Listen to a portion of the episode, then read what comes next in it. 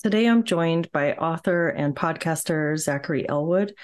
And uh, I am really interested in your work on depolarization and the, the feedback loop of dehumanization and depolarization that takes over when we start to see other people as us as us and them when we start to think in terms of us and them and so um, i'm really excited to have the chance to speak with you and hear your thoughts and how this this perspective has evolved for you and what your suggestions are for what we can do to see people as human beings rather than representatives of opposing ideologies. So thank you for being with me today, Zach. And um, oh, would you mind, like, maybe setting up a little bit of your background and how you came to be involved in this?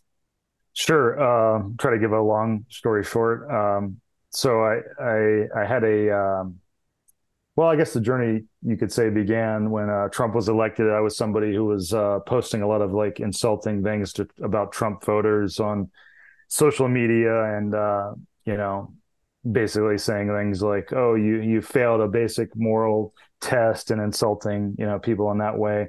And uh, started thinking about it and seeing myself, you know, started seeing like, "Oh, I'm part of the way that conflict uh, grows." You know, started seeing my role in the in the conflict dynamics. And I and I have a I've had a psychology behavior podcast, people who read people that I've done, you know, since around 2017. It started out as about like reading people, uh, reading behaviors and behavior focus, but then I started getting interested in polarization and how conflict grows and examining, you know, how divides have happened in other countries and throughout history and seeing like the basic human uh, kind of dynamics at work, no matter what the issues are. You know, conflict kind of progresses in a very similar way. You know, and underlying uh, related to underlying human psychology. So I started interviewing people about that and and how. You know, for example, one of the people I first interviewed was Jennifer Lynn McCoy, who studies polarization and conflict in various countries. Uh, so I just started getting curious and started seeing my own role and started seeing the the role of like you know how liberals have contributed to the divides and reading books about that by like Richard Rorty and uh, Mark Lilla and and seeing those perspectives.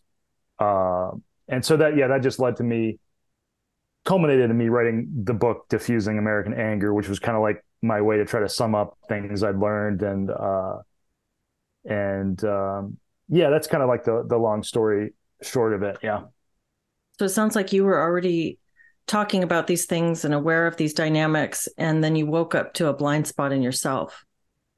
Yeah for sure. I wasn't somebody who you know i, I was liberal leaning um, before the election but i wasn't somebody who paid a lot of attention to politics uh, and then you know it was kind of like like a lot of people it was like trump got elected it's like on the left and the right and it got a lot of attention and you know people are angry and uh, surprised and i started yeah i started getting curious about like how you know what what the reasons are for people why voted for for why they voted for Trump and seeing how the you know the us versus them animosity on both sides had been increasing leading up to that for several decades you know and uh, basically just being curious about how that happens and also seeing that nobody nobody's going to help us get out of this. You know it's like i used to kind of rely on this like idea that like oh there's some people in charge somewhere who will solve things for us even even in an unexamined way, it wasn't like that was like a conscious thought, but I kind of like was like, it's not up to me, you know, it's up to these people who are in charge. But the more I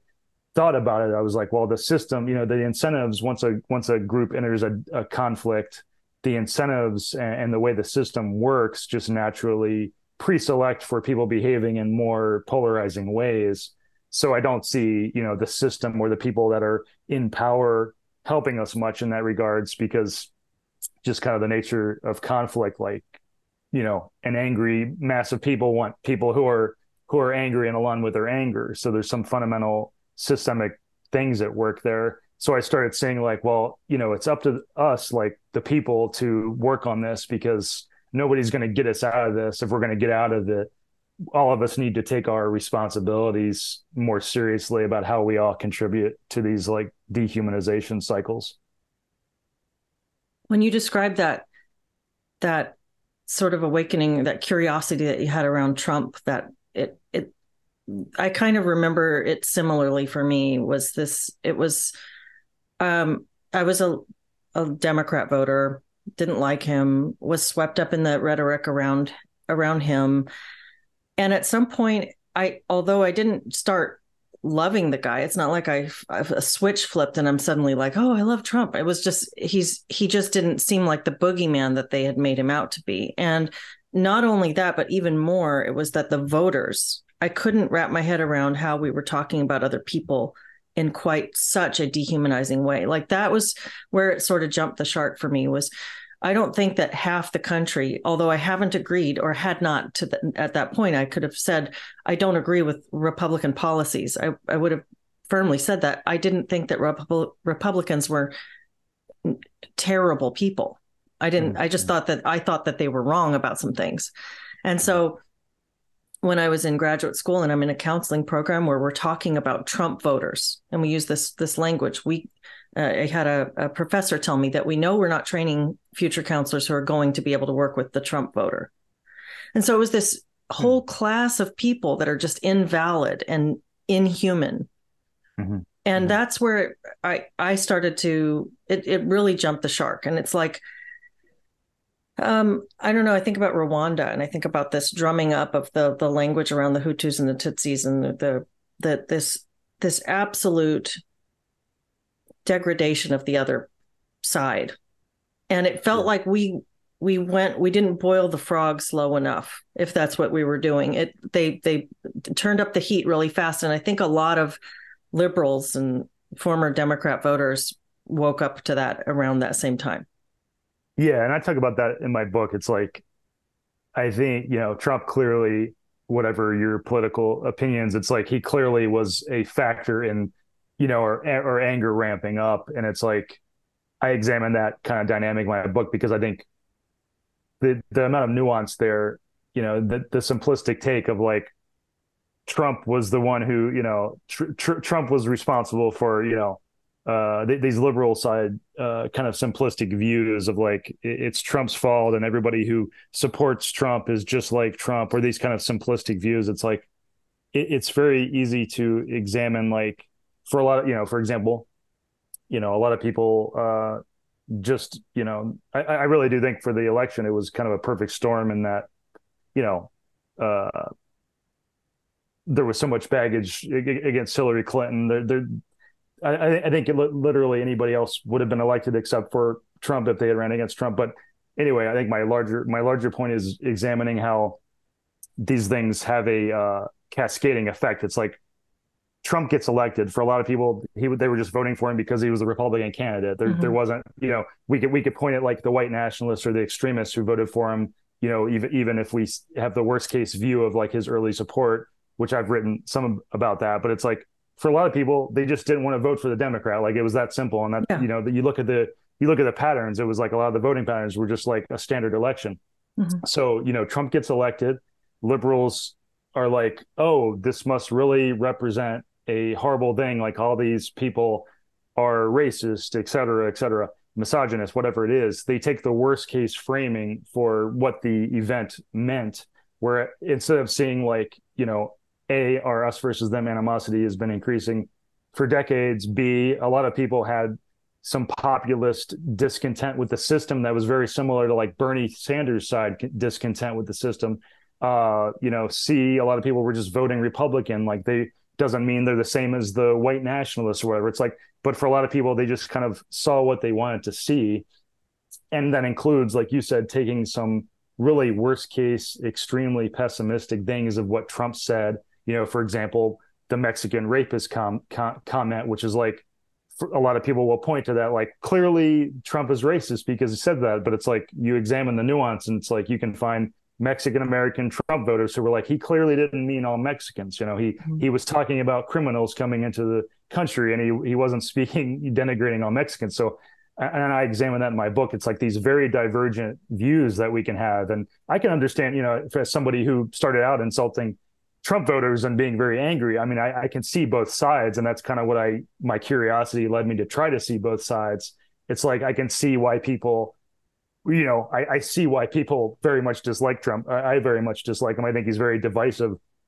Apart from his political stances, like it's that part of it is unrelated to his political stances, and I also see why people discontented with the system in various ways, non-racist people, c- compassionate and and and uh, rational people could have, you know, would have, would have voted for him or or even think, you know, uh, very much aligned with him. And I, I, see both of those things, and I think it, it so much comes down to this general conflict dynamic where it's like both sides are just start filtering the other side through the worst possible lens, which amps up, you know, both sides' uh, animosity, which makes both sides create more and more pessimistic framings or narratives about the other side, and so it just has this vicious cycle aspect. And and to me, a big part of how we unwind that is getting people to be curious and and try to understand like well how can these two realities be so divergent right? Like how can we find ourselves on the opposite side of these chasms uh, on various things not just on you know and, and that's the thing too is like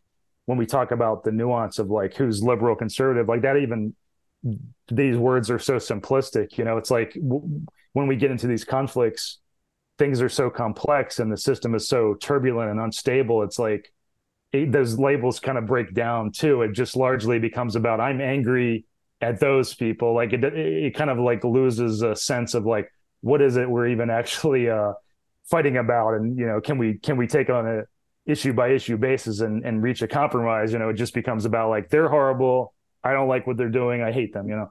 Mm-hmm. Uh, yeah, it's like a flattening down of the other side, so to speak, to this caricature and sort of a force teaming with the worst aspects of what you perceive them to be. Everybody is lumped into one. And I, I know I, would like to hear how how you process the move out of the left and right paradigm out of that mental how you made that shift and i not to belabor the point about the democrats and republicans but one of the things that really jarred me and one of the what kind of a, awakening moments for me out of this left right paradigm was really something that you described. I thought I I know I voted for the Democrat in that round and I didn't like Hillary. I I had watched what happened with the DNC and Bernie Sanders and I thought Hillary was completely crooked in that whole deal and I was really upset about it because I was a Bernie mm-hmm. fan. I was I really liked him in that election cycle a lot.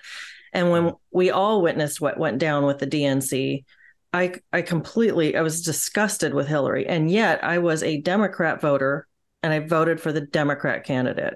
And so I fully had this awareness that on the other side of the aisle, there are Republican voters who vote for the Republican candidate. And whatever, even if we had painted this picture of Trump as literally Hitler, you know, I, I, didn't think Hillary was a good actor at all. And she got my vote. So I, I just had a very, I had a, a solid awareness that people are going to vote on party lines and that it doesn't even if I thought Trump was this horrible guy, which at the time I kind of did, I I was aware you're voting that against yeah you're voting more yeah, against than yeah. for yeah yeah. And so the other side was going to do the same thing and so it wasn't like every single person is equivalent to the worst thing about their candidate.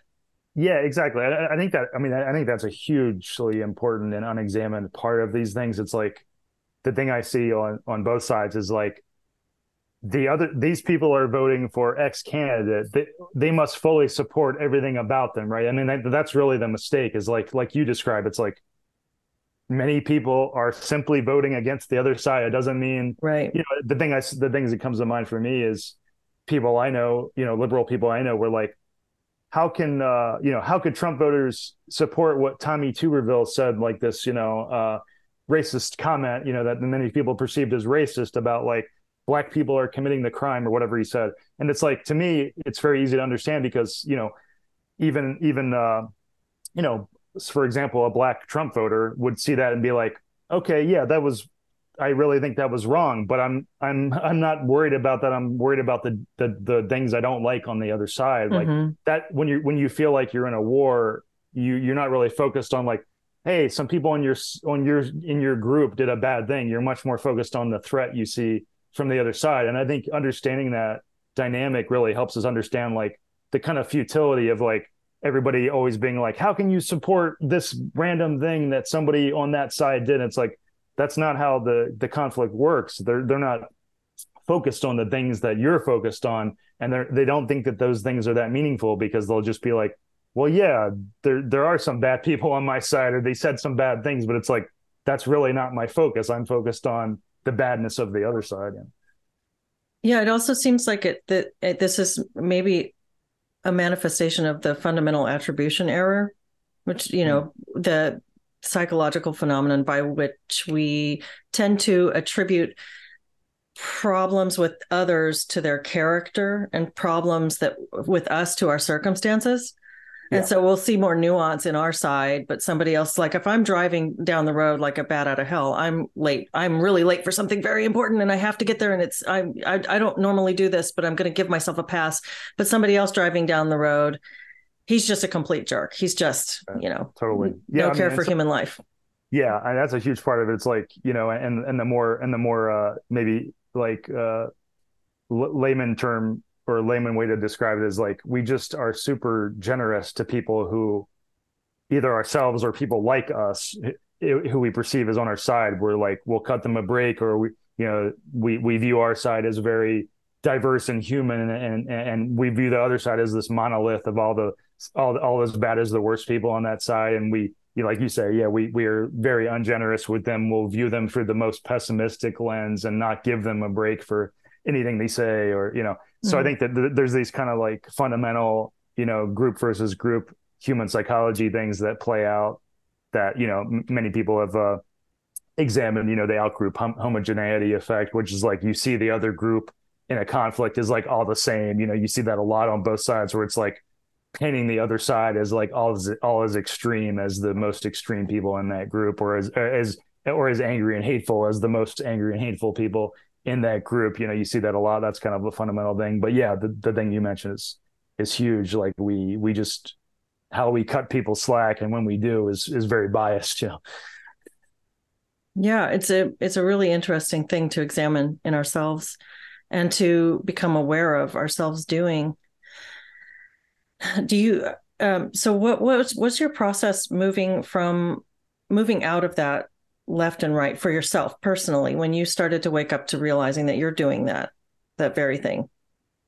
Yeah i think it was uh you know i i think um it came from my interest in psychology is of just understanding you know why why people are are thinking how they do. And i i won't say i was ever like you know super i, I never really associated myself like very much with the labels of democrat or liberal or any of these things uh, I, I, was just largely in a, um, you know, a, a, liberal sphere and and largely had you know liberal associated thoughts. But I think, yeah, I mean, the the path out of these things, and, and I think I will say too, like one of the the ways I try to overcome people's objection to the depolarization, you know, reducing us versus them anger ideas, is that I will say, you know, you can continue thinking one side is much worse while examining the the ways that we or our group or whatever uh, contribute to these divides. And I think that's very important because of, you know the biggest objection you'll get is like you're you're saying both sides are the same or whatever. You, are saying we can't be politically passionate or upset, and and then that's not at all what I'm saying. I'm, I'm just trying to highlight like the complexity of the divides and how many of us uh, how we can contribute to the divides. And that's you know you can you can do that and try to lower the animosity and contempt while fully believing like the other side is is, very bad. And and that, that's one of the things I focus on. It's like I think that overcomes a lot of objections from from what I've seen you know and gets people more into the funnel of like how can we help with this even if we are very very scared of the other side right? So it's more a, an awareness of a conflict process that we're contributing to rather than addressing any of the content of the the argument so you can still you can still hold on to your objections to what someone else or some other group is is doing and feel very strongly about about why you object to that mm-hmm. but it's yeah, recognizing totally. yeah. your human nature in this process that you're contributing to yeah it's like i mean i think that that that is what gives people you know the, the recognition that like yes i can be very upset you know about this transgender issue. I can be very angry even but it's like recognizing like that that's one dimension like how we actually feel about the, the the issues right? But then it's like this meta level thing of like how we engage with each other which is like and and the thing i try to focus on is like how we engage with each other when we disagree and when we're angry is is can be what creates the very things we're angry about right? So it like feeds back into the issues you can create the very pushback and anger that you're that actually bothers you right? And I, I think that's what the main thing that people don't see when they're fighting these culture war things or the things that they're politically passionate about. It's like how we engage with each other is not some like side thing. It's it's exactly what drives back into the very anger that gets created that we're angry about right? It's like we're we're help we can be unintentionally helping create the very things that bother us right? It's like you know for example we saw this with with trump where it's like you know some of the ways trump spoke uh, the aggressive ways that you know even his own follow his own supporters will say yes he spoke very aggressively and belligerently and and that's what many people liked about him. But it's like we can see that that can create a pushback where it's like you saw a big sign up in uh you know in uh you know democrat socialist or you saw people's immigration uh views shift. And like some people might say like well that's you know liberal reactions causing that but it's also like you can imagine a less polarizing you know more persuasive version of trump who wouldn't create that pushback right? And it's like the more the more you approach you you know approach these things with a divisive framing the more pushback you're going to create to your very ideas which is kind of gets to me at like something i often emphasize too. It's like the conflict resolution ideas are not like just something we do to get along. They're actually like the most politically persuasive ideas. Like if you care about something you're not going to persuade people by insulting them and telling them they're, they're morally bankrupt right? You're going to persuade them by showing them speaking to their more rational objections and saying calmly saying like can you see my point of view when i frame it in the most persuasive way? So to me the the attempts you know to to achieve a political goal and the conflict resolution things are, are completely aligned. Like but i think in many people's eyes they see them as like mutually exclusive. But to me it's like you know otherwise if you if you take the divisive approaches you just create this like very dysfunctional landscape where like the the policies are swinging every few years between these like extreme poles and it's like mm-hmm. an unstable seesaw almost you know the worst case scenarios are you know civil war or something but there's lesser things where just all the things are out of whack and you go back and forth between these kind of extreme fights between both sides and you're not creating any you're not actually achieving what you want to achieve in a stable way. Uh, you're just creating kind of a lose lose place where everything's really unstable. And so i think you know letting politically passionate people see that these can be really powerful tools and it's almost to me like who's going to use the tools of persuasion more effectively? Like because i see on both sides of any issue i can imagine people winning over just a few percent more of people and dis- and decisively you know winning elections if they were able to do that. So i see it as very politically uh, powerful tools when they're when they're used right. Well, and I want to I want to hear more about the tools that you're talking about, and also the the sort of the pattern as you see it playing out in a, I guess, an unchecked unchecked unaware conflict cycle where you're not aware of using this inflammatory process to argue your point, and then also a more ideal version of what a what a conflict cycle could look like. Um, you as you're talking about this like this inflammatory language and use trump as an example what i picture is somebody's coming in and and using these bombastic rhetorical techniques it creates a kind of a, a bimodal escalation because you've got the people who want who are behind this guy's speech and, and like what they're hearing and they get pumped up. And then you have the other side that's triggered by this and frustrated and and find and has this uh, knee jerk anti uh, reaction to this and they're getting pumped up. So you end up like like furthering this divide in a way that escalates both sides and ratchets things up and uh, i i i wonder about why are people drawn to that why why do you have thoughts on that or have you studied that why are people so in why do they want to get inflamed for their cause? Why do people find that passion and get so roused and seem to like really want to get pumped up about a fight that they want to fight?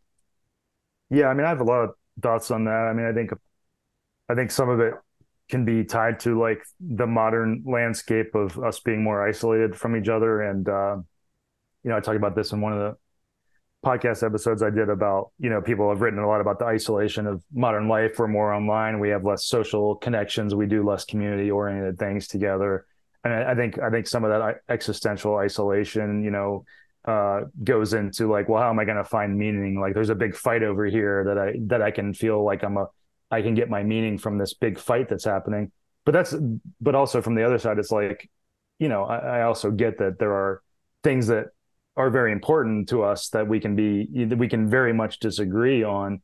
Uh, so you know for people that do feel that way I, I, understand that too about various issues like we can feel that there's something very bad happening and it's like the, the both of those things can kind of be true like understanding how people want to find meaning in these bigger divides and recognizing that there's real serious things that we disagree over. And I, and I bring it back to like the passion. I don't think the passion is the, is the problem because I think a more healthy version or a, a culturally healthier version of our divides looks like you know getting to the conflict resolution principle of uh, being hard on ideas but soft on people right? It's like we could speak in ways that point out the bad things we see the bad ideas we see and focus on the ideas and less focus on like these people are bad and horrible for having these ideas. And if we and then that's actually a more persuasive way to make your case is like talk about like criticize the idea. And the more you focus on the people and their badness, the more you're going to create the very pushback that you know that you that you don't like. Uh, so I do think there are ways to arouse passion because I think that that's kind of a mistaken thing I see in a lot of political operators uh, ways of of thinking about things. It's like, well, we need that passion eh, to you know fundraise or like mm-hmm. you know get votes out. And it's like, well, no, you don't need to call people morons and evil or whatever it is you're doing to you know get your point across and it's like being willing to examine the divisiveness of your approaches and like you know you're in a you, some of the people on your side's inability to even have a discussion right it's like the being willing to examine that is very important i think and and uh and, that's why i do think you know I, I think a lot about like what would more more persuasive Mm-hmm. versions mm-hmm. of people's arguments on both sides look like. Mm-hmm. I, I, I, think a lot about that while, while, they can also, you know, achieve passion and get turnout and stuff like that. Yeah. Mm-hmm. Well, I, I like on, on the website for your book, there's a, a graphic for a polarization feedback loop that you did. And I think that's, that describes a simple pattern that is really easy to grasp. And would you mind sort of it doesn't whether it's that graphic or whether you have a different pattern in your mind could you kind of give a description of what the um what the problematic conflict process is as you see it happening in terms of pattern yeah so that um that was a graphic i made just because i hadn't i, I think it's a it's a general kind of conflict concept uh i don't want to give the idea that i came up with the concept but i hadn't seen a good diagram kind of showing in an easy way how it works. And so the diagram I put together was basically like we speak about the uh, you know the people in a conflict. One group speaks about the other side in a more insulting and demeaning and angry way. Uh, that that creates people on the other side who sees our group as more dangerous and more immoral. You know, they have lower and lower opinions of us. They become more likely to speak in more insulting and dehumanizing and demeaning ways uh, you know that that makes us see them as more immoral and more dangerous. We speak about them in more insulting and demeaning ways. So it's just this kind of vicious cycle that gets at kind of the fundamental aspect of conflict, and you know that that conflict can play out with all sorts of different issues. I think I think the kind of like blinkered or, or narrow view that many people have when they're in a conflict, they can feel like this conflict is very special or unique to us. It's like this is an Amer- a very distinctly American Republican Democratic uh, Democrat conflict. Whereas, like, if you start looking at how conflicts play out in so many ways, that's really you know this underlying dynamic of how it plays out with different issues. And I think part of like part of getting people to see this and help with it is getting them to see this kind of like a higher level view of the, how the conflict occurs and allowing us to see the the main contributors to it you know and I think, you know, for me, I focused more on the liberal side contributions because I think that's less examined, you know, and, and because the mainstream is so liberal dominated. So it's, there's more of blind spots about like people being like, well, how, how can you say that liberals contribute? You know, it's like, but they're, you know, li- progressive people have written entire books about how liberals contribute to our divides, which, you know, drawing attention to some of those things can bring people's attention to like, okay, you might think, you know, for example, you might think Republicans are worse, but can you examine the reasons that have contributed to the things that, you know, that they're angry about and how the conflict progresses, right? That to me is very important because you know, and that's kind of how I see some of the value I'm bringing because I just think that a lot of people are just afraid to talk about that on the liberal side, and I mm-hmm. I feel like being more in that world, I can talk to those people, and I I, I want to talk I want to talk about that because we can really only change people that are kind of politically similar to us. Like a, a conservative couldn't come in and say, you know, somebody who's hardcore conservative couldn't write the book I could, speaking to a more liberal audience, right? Mm-hmm. And and I I would like you know, I'm kind of, I ask people in the book, it's like, hey, maybe conservatives who like this book would be willing to do a similar thing on their side. And I have, I actually know a couple people in the conservative world who are interested in that. Like we've talked about, like, well, what would a version of this book look like? You know, uh, from a conservative angle for people who are politically passionate on those kinds of topics. And so to me, it's like it's just about more people talking about the problem, however they do it. It's like if if if we can at least align on no matter our political viewpoints, we can at least align on how the conflicts get really bad, and you know, then we can just disagree. Like like somebody put it, uh, uh, we Andrew Mouser, who a, a conservative person I talked to who's interested in these concepts, he's like, can't we just disagree like adults? You know, can't we just if we're always going to fight each other on various things like we clearly are? Can we just disagree like adults basically and do it hmm. maturely? Hmm. Hmm. You know, I think that the thing that's really brilliant about this is how it scales. It scales up and down because the same underlying processes at work in even uh, in marriages that are mm. where people mm-hmm. struggle. And you know, you've brought it up to the the national level or the political level, but it it kind of is this underlying circuit that can mm. happen often. And one of the things I I don't know, maybe this is too far afield, but I wonder if when you say, can we just disagree like adults? I thought about the well, there's the whole cluster B hypothesis that um, Josh Slocum has talked about and Chris Rufo just wrote about. And we're talking about people who are experiencing or examining the fact that at the population level, more people are having difficulty with emotional regulation, mm-hmm. which I just maybe this is just too far afield, but I, I uh, something I thought of is if we have a, a, a slide into less mature conflict dynamics in general, would we not expect to see more of this kind of thing happening? And could that explain some of the extreme polarization we've been experiencing? Yeah, and I have a few episodes kind of getting back to that, you know, kind of the more existential and psychological, you know, factors in this because I see some of these things as kind of a, uh, a self-reinforcing dynamic. It's like, you know, if some of the if some of the factors in, in our culture you know, as, as examining like Jonathan Haidt's, you know, the coddling of the American mind, if some of those factors, some of those factors could be influencing polarization, making it worse. But then again, polarization could be influencing, you know, the conflict itself could be making people more emotional and more mm-hmm. prone to, you know, these kind of immature ways of dealing with disagreement. Right. So I, I think for a lot of these things, it's such a complex dynamic because mm-hmm.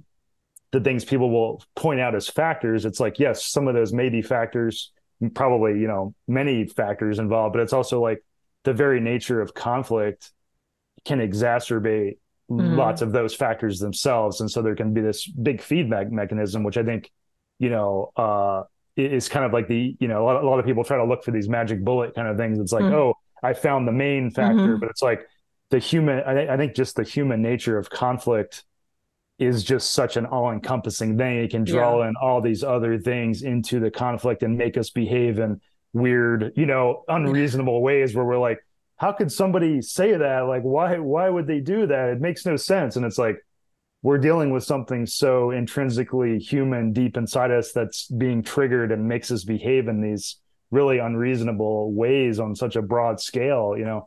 Uh, at least that's how yeah, that's how I see it. Well, so uh, with with that picture of a dysfunctional or or escalating conflict cycle, I guess maybe not dysfunctional, but just an escalating conflict cycle. What what are some suggestions for how we can like if you wake up to the fact that you've been participating in this mm. and you want to do things differently, how can you do things differently while still maintaining your positions? Um, Yeah, that's a that's a great question. I, I focus on that a little bit at the end of my book, where it's like, what do we do about this? Like for people who do see the problem, you know, as I've hopefully persuaded them to see it. I, I think you know a big part of it is is trying to take, you know, a big part of it is focusing on that like hard on ideas, soft on people idea, you know, which can allow you to criticize whatever you want to criticize and even criticize specific people as long as you're not like insulting the entire other group right it's like we can we like i never feel you know barred from criticizing ideas or criticizing people i, I often do but it's like how we do it. And, and it's trying to remember that like even for your own benefit it's like you're not doing this to you know just be nice or get along. It's like these things actually help you make more persuasive arguments you know? So for people that are passionate that that's one way to see it.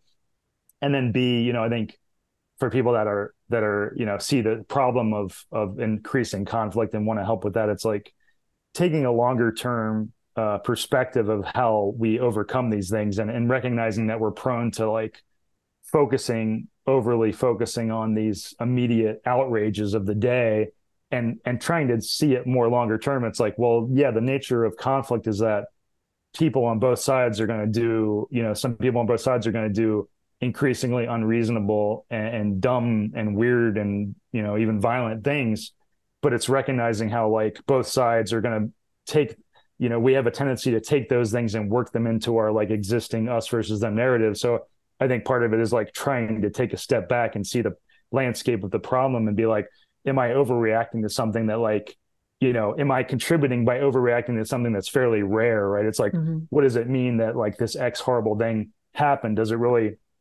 tell us something about the horribleness of the other side in a nation of 300 million people right? It's like taking a step back and thinking like well if i care about you know a achieving my political goals or b re- reducing the the the uh, animosity it's like let's let's take a step back and think about well what am i actually doing? Like if i post on social media like am i actually if i if i'm venting about something i hate am i actually doing anything? Am i actually like achieving anything? Am i just like adding to the noise of of animosity of like just angering other people or getting people worked up about something that's you know I, I, think that about that a lot. I mean, I see so many people online, you know, across the political spectrum where their their use of social media is just venting things you know they hate or venting things they're angry about. It's like, and I think for a lot of these people, they think that they're doing something useful and paying attention or being aware, and it's like I would get people to question like what are you how are you actually using your time? Are you actually achieving anything? You know it, uh, are, are you are you know or would you be better off like volunteering for some local cause where you were felt like you were doing something good you know for mm. for your community or whatever it is? Uh, so I, I, think it's about this self-examination of like what am i actually doing? Am i am i just creating more animosity? Am i feeding into things?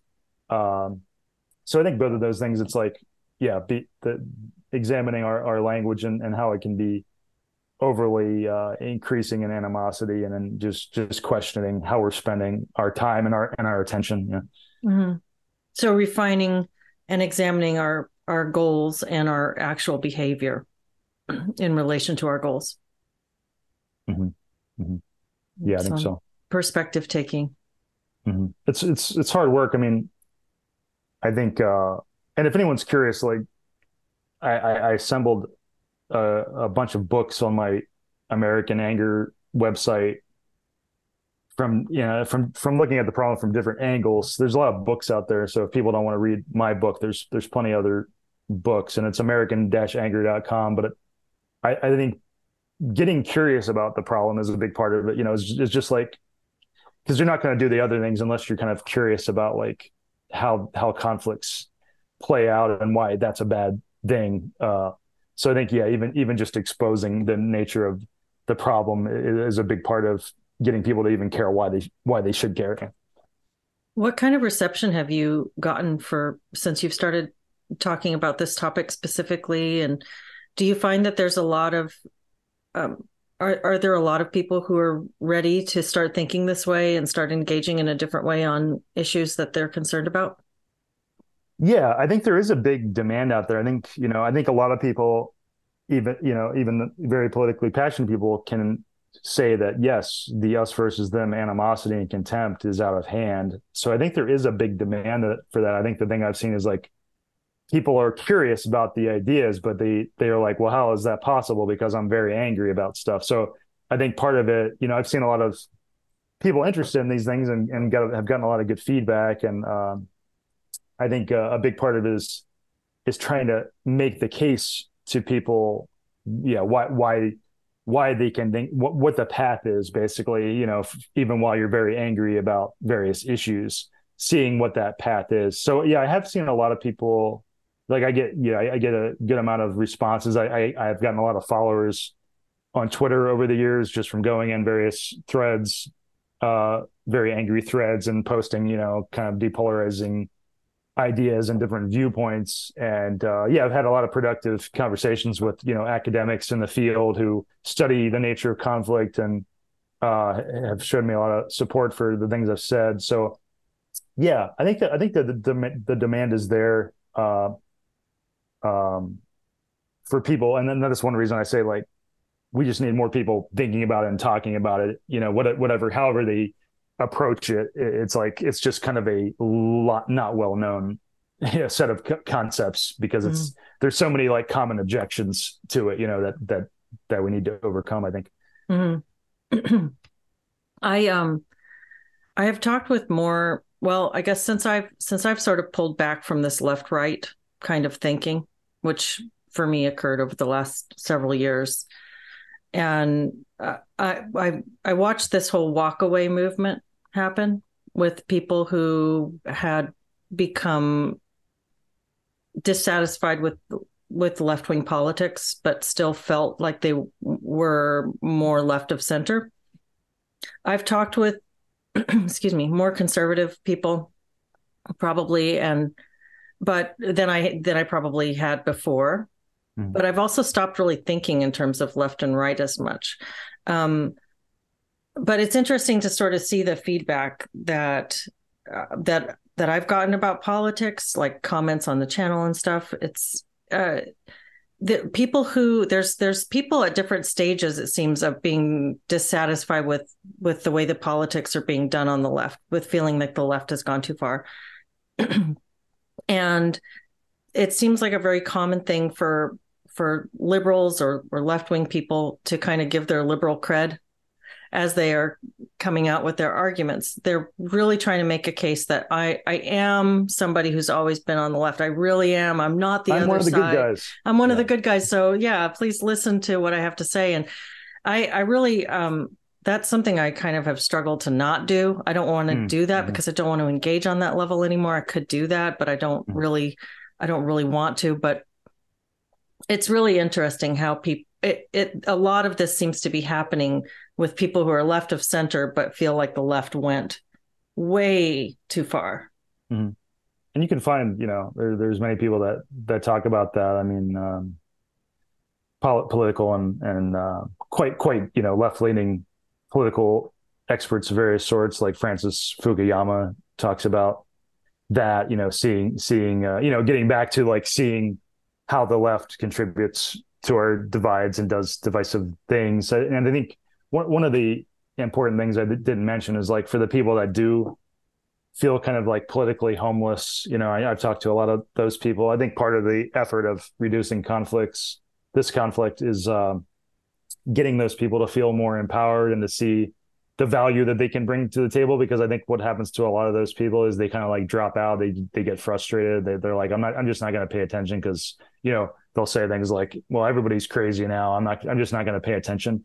but I think uh, part of that is is making those people who are less who are less tribal in nature, you know, see see the value that they can bring and they can play an important role in this kind of work where they can bring like, hey, I'm going to try to talk people down, not not about their beliefs, but about how they engage with people and the insults and the the contempt. And it's like I think that those those people are more likely to be valuable as as more like you know kind of mediators or, or uh, middle of the road kind of people who uh, and I, I, think we need to empower those people more and, and, make them feel like hey there's a patriotic or or uh, or however you want to frame it a, a, good a good role that you can play that helps people and helps the country and helps us avoid worst case scenarios, you know, is is making uh, you know, because like you say, a lot of people just the I think the labels just fundamentally mean less and less the more even in the best of times, like the most stable of times, those labels were kind of like rough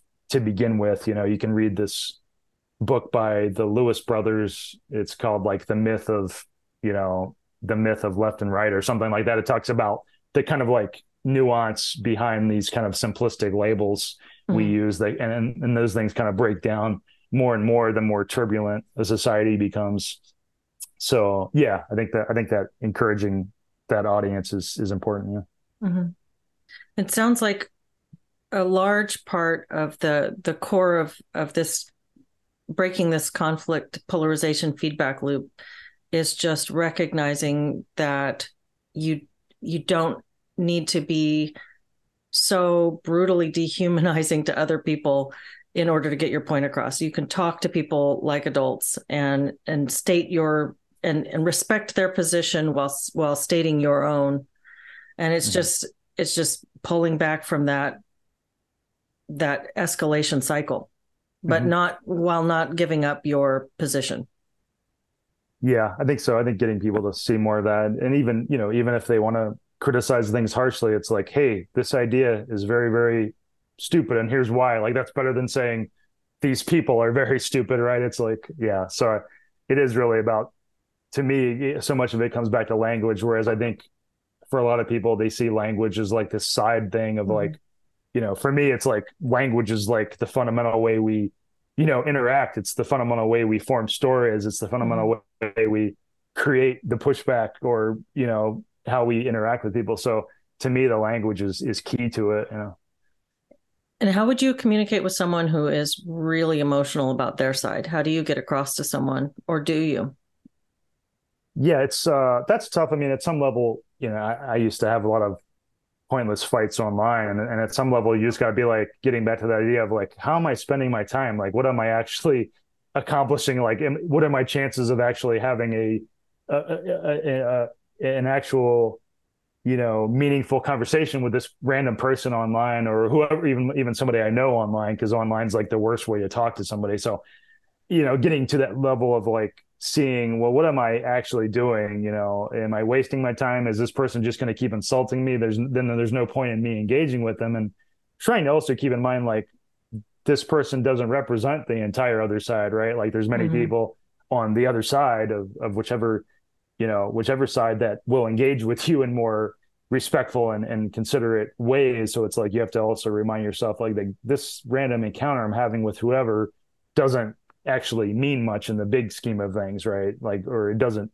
necessarily mean much. It doesn't represent people necessarily. So. Mm-hmm.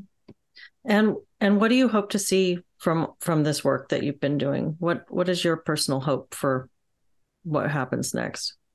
Well, yeah, people might get the idea that I'm like optimistic or something. I'm actually kind of pessimistic about how things will go, but I do think like if we're going to change things, I do think it requires more people to hear these ideas. And so, you know, and I'm not, obviously I'm not the only person working on these kind of things. There's whole organizations like uh, Braver Angels and Starts with Us and a host of other organizations and people. So it's like I see my role as just helping bring these ideas, one of many people to bring these ideas to different pockets of people.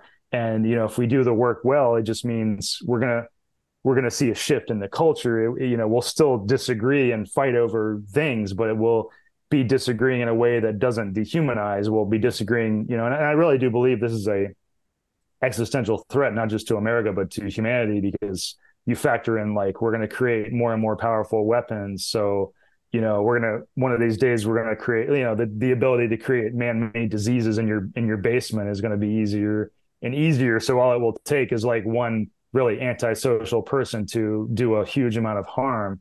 So you factor that in it's like we're really at some kind of cusp of like i just i just think there's a good likelihood we wipe ourselves out in a few decades or mm. you know just with that factor. And so i really do think like trying to get over the fundamental uh, tendency for humans to hate each other and fight each other is kind of like what we need to do to survive long term. Like I see that as much more a threat than like AI and all these things that people talk about or, or climate change. I feel like much more direct a threat is like our fundamental tendency to hate each other, you know? Mm-hmm. Uh, so yeah, that's how I view it.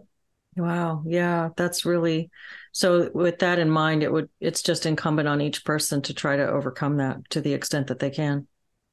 Yeah, and look for opportunities to to do what they can, you know, and and to spread those ideas in, in whatever way. I think there's many ways. I mean, one thing I'd like to see is more entertainment media, you know, like fictional things. You know, the fictional world is uh, or entertainment, and creative world is so polarized with so many liberals uh, being in the, those spaces. It's like, but imagine what it would look like if we saw more kind of bridge building or empathy building political works in the entertainment space and like how that would change the dialogue and like change people's empathy and help them see like oh you know as opposed to like what what we currently see which is like just a lot of dunking on people that disagree with us in the in the in the liberal you know entertainment space I, I just think that's a big part of moving the needle too. And there, you know, I saw the other day there was this Bridge Entertainment Group, uh, which was a nonprofit dedicated to trying to create more entertainment-driven bridge building uh, narratives. So I mean, stuff like that is, uh, hmm. I think, a big, big part of changing the culture too. It's like, and I think people are ready for it. I mean, I talk to people on on both sides of the divides who are like, yes, to change the culture, you know, we can imagine all these things and and and, and I think I think more and more people are ready for those things. Like it, there, there's there's less judgment. You know, we were at our peak of probably our peak theoretically of uh, of animosity during you know COVID and the George Floyd things and such. And I think we've like taken it down a little bit from there, but there's a chance it could go up again. But it, I think I think the t- there's a there's a window of uh, at least an opportunity where many people are, are receptive to to these ideas now, even if they may not know, you know, how they may have major objections in various ways to them. But it's like if we can overcome those objections, then uh, we can get people to see the value and, and, and insert these culture changing things. Because I really do think, you know, research shows it's much easier to change the culture than we tend to think. You know, it's like if we see a few people around us doing it, then that's a model for us doing something, and, and, and actually takes a relatively few amount of people to be like, oh, that's an acceptable way to be. I can be like that or whatever it is, you know. Mm-hmm. Uh, so, mm-hmm. yeah. yeah. The um, the thing you said about the existential need for people to for humans to overcome the tendency to hate each other that that is something that uh, it seems like that's a, a big part of a lot of this activism that we're seeing is about looking for a bad guy in everything there's an there's a there's definitely like the social justice rhetoric that there's a bad guy and it's it's whatever it is that you're on the wrong side of their intersectionality matrix mm-hmm. you know usually you can point to the the the cishet white guy or whatever but whatever iteration of that dynamics. yeah the yeah. power di- and it's and it is so utterly dehumanizing and it doesn't offer a way back for that per for that other party because they are just they're just the mm-hmm. archetype of all that is wrong and to me, it seems like one of the scary things is that the automatic response is to is to be on the other side of that and fight that and and take that same energy and put it back towards the person who's giving it. And i i really believe that what you're saying is it makes a lot of sense to me. We really have to build a bridge. We really have to stop that process and stop reacting the way that that we're we're programmed to automatically react to those kind of threats. We have to over we have to think with our higher self and with our our more rational and and long-term interest and not just take the bait and jump right into the fight. Yeah, I think to your point, it's like, you know, and I have a section in my book about the uh, you know, social justice kind of dynamics and and uh, examining that. I, I think part of that I think the thing I see on the conservative side of these kind of issues is like I think they'd be much more effective highlighting liberal people who have instead of like forming their own criticisms, which is mainly just speaking to the conservative choir, it's like they'd be much more effective drawing attention to the, you know, people on the left who have, have criticized these things from a, you know, in a much more liberal speaking way. In the same way, I think that liberals critiquing conservative stuff would be much better suited drawing attention to conservatives who have criticized the more divisive stuff. So I think, mm-hmm. you know, being aware of like how we're likely to persuade people you know, is very important. And I, and I, and that's the thing I see, you know, few people being willing to examine because there, there can be an incentive to like, oh, well, I want to, I want to, I want to score my points against the other side. The emphasis isn't on persuasion. It's on like, I want to, I want to show them how stupid they're being, you know? So, um, yeah, that, that's what I, I come back to is like, you know, fitting into that, we can work towards our political mm-hmm. goals and, and be more persuasive and respectful. Yeah. Well, thank you so much for taking the time to go through this with me and to talk about this project and and the importance of it. Would you mind um, giving your links and where can people find your work? Yeah, you can check me out. Uh, a good place to start would probably be my podcast, which is uh, People Who Read People. It's called, but the website is uh, behavior-podcast.com, and I have links to other things from there, like including to the book and uh, I have a depolarization Substack. I have probably too many things going on, but uh, yeah, thank you. Thanks a lot for having me and, and letting me uh, share my ideas. Absolutely, thank you. And I'll I'll put links to everything in the description, so if people want to follow that, they can go find you in those places. Thank you so much, Zach. Thanks, Leslie.